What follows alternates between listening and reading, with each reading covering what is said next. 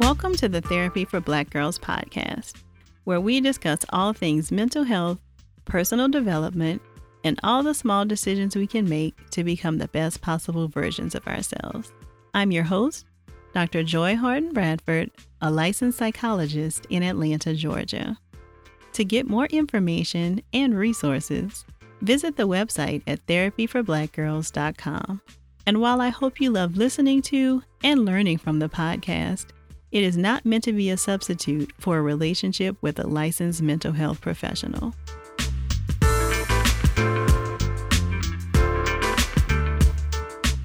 Hey, y'all. Thanks so much for joining me for session 39 of the Therapy for Black Girls podcast. This past weekend was the Golden Globes, and one of my favorite actresses, Viola Davis, who looked stunning in her dress and beautiful afro, was interviewed on the red carpet about why she felt it was important to stand in solidarity with the Time's Up campaign launched by several Hollywood women. During her remarks, she mentioned that she wanted to stand with all the faceless, nameless victims out there still struggling with knowing their worth after a sexual assault. She stated, There's no prerequisite to worthiness. You're born worthy. I found this statement both incredibly powerful and ironic because we had just been discussing self worth and self esteem in the Thrive Tribe.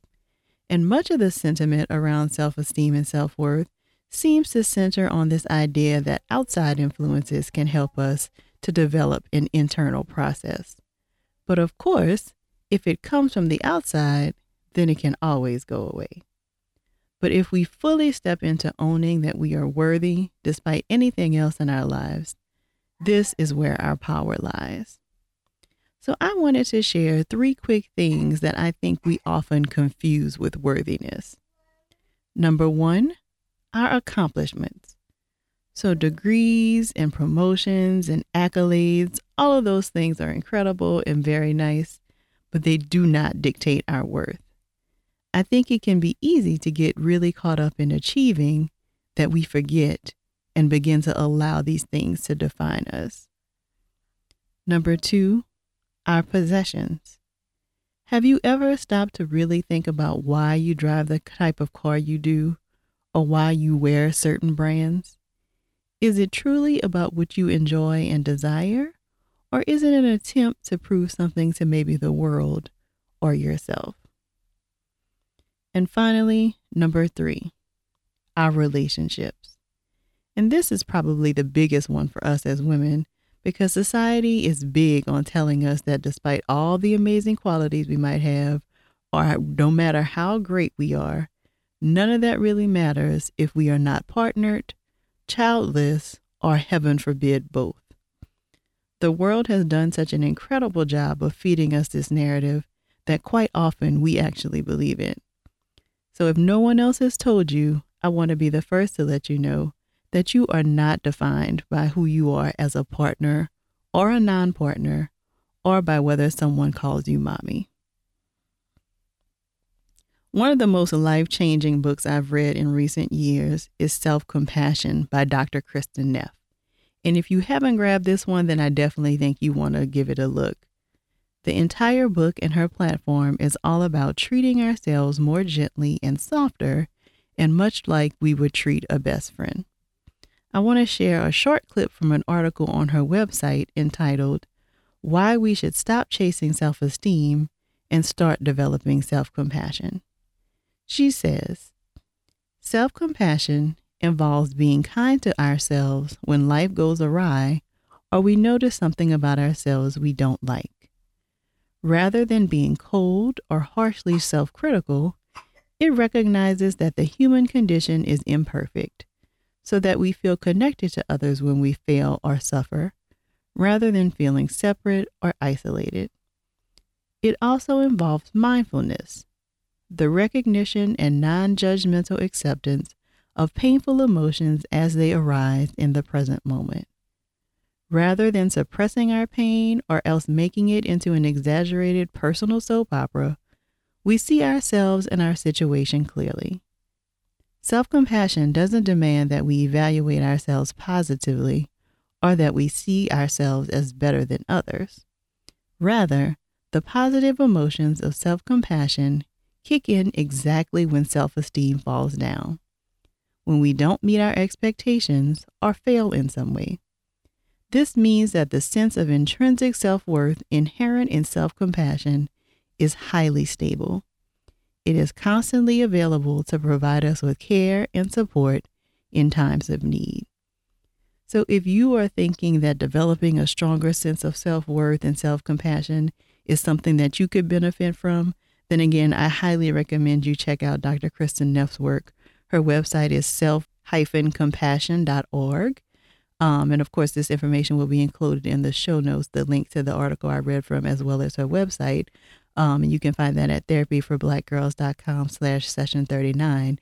She also has some really cool exercises that you can do so that you can start putting this information into practice. I also wanted to spend some time today answering an on the porch question. And those questions, of course, are the ones that you all send me to the inbox asking for feedback or suggestions about a particular situation. And this letter states I'm such a nice, happy person generally, but confrontation really bothers me. I feel like my desire to be non confrontational is really harming me, especially in my relationship. I'm so worried about his feelings, whether what I say may be interpreted a certain way, that I put my own feelings and opinions on the back burner in order to be nice. I often end up feeling worse because I can't bring myself to speak. Would love to hear your feedback and guidance on this. So, thank you so much for writing in. And I am sure that the concern that you're having is one that many sisters can relate to. I think many of us are taught as little girls that niceness is tantamount to being anything else. And it does not often serve us well as we grow up because it results in us silencing ourselves for the sake of niceness. But I also think that many of us hide behind the guise of niceness because sometimes asking for what we want and deserve can be uncomfortable and we don't want to push ourselves past the discomfort. So I wanted to call attention to a couple of things that you mentioned in your letter. First, you said, I feel like my desire to be non confrontational is harming me, and I often end up feeling worse because I can't bring myself to say anything.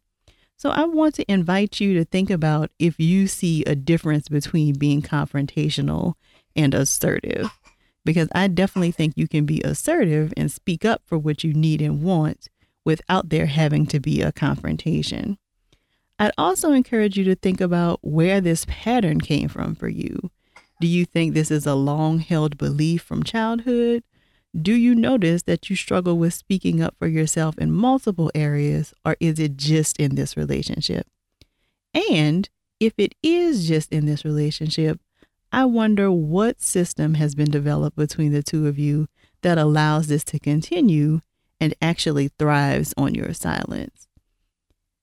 Another thing I'd like to call your attention to is that you mentioned that you worry what you say will be misinterpreted the wrong way, which leads me to believe that this has happened before. I wonder if there is an opportunity for you to revisit these misunderstandings and is this a case of you needing to be clearer with the points that you make to your partner? Or is this a case of no matter what, your points won't be clear enough? Now, of course, I have very limited information to go off here, but it concerns me anytime I hear a sister actively silencing themselves because it just can lead to so many other issues. So I'd really encourage you to work on this now that you know that this is a thing for you um, so, so that you can really begin to use and own your voice. One book that might be really helpful for you is The Assertiveness Guide for Women. And I definitely hope that this helps. And please let me know if there's an update and let me know how it goes. If you have a question or a situation that you'd like some feedback about, please send it over to me at podcast at therapyforblackgirls.com and your question may be answered on the air. So, if you picked up a new tip from this episode, or if you do get a chance to check out Dr. Neff's work, I'd love to hear what you think about it. Please share your thoughts with us on social media. Make sure to use the hashtag TBG in session. And I'd like to again thank you all so much for spreading the word about the podcast. Just last week, we had the huge milestone of hitting half a million downloads. And I know this couldn't have happened without y'all going so hard for the podcast. So I really, really appreciate it. Keep telling new people about the podcast. Text someone new that you haven't told about it and keep sharing them in your Insta stories. Every share counts and it helps us get the word out about the podcast. If you're looking for a therapist in your area, make sure to check out the therapist directory. You can find that at therapyforblackgirls.com slash directory. And you've already heard me mention the incredible conversations that we're having in the Thrive Tribe. So if you want to join us in the Facebook group to continue some of these discussions, you can find that at therapyforblackgirls.com slash tribe. And make sure that you are following us across social media so that you can keep up with important updates and general happenings. You can find us on Twitter at Therapy4, the number 4 B Girls, and you can find us on Instagram and Facebook at Therapy for Black Girls.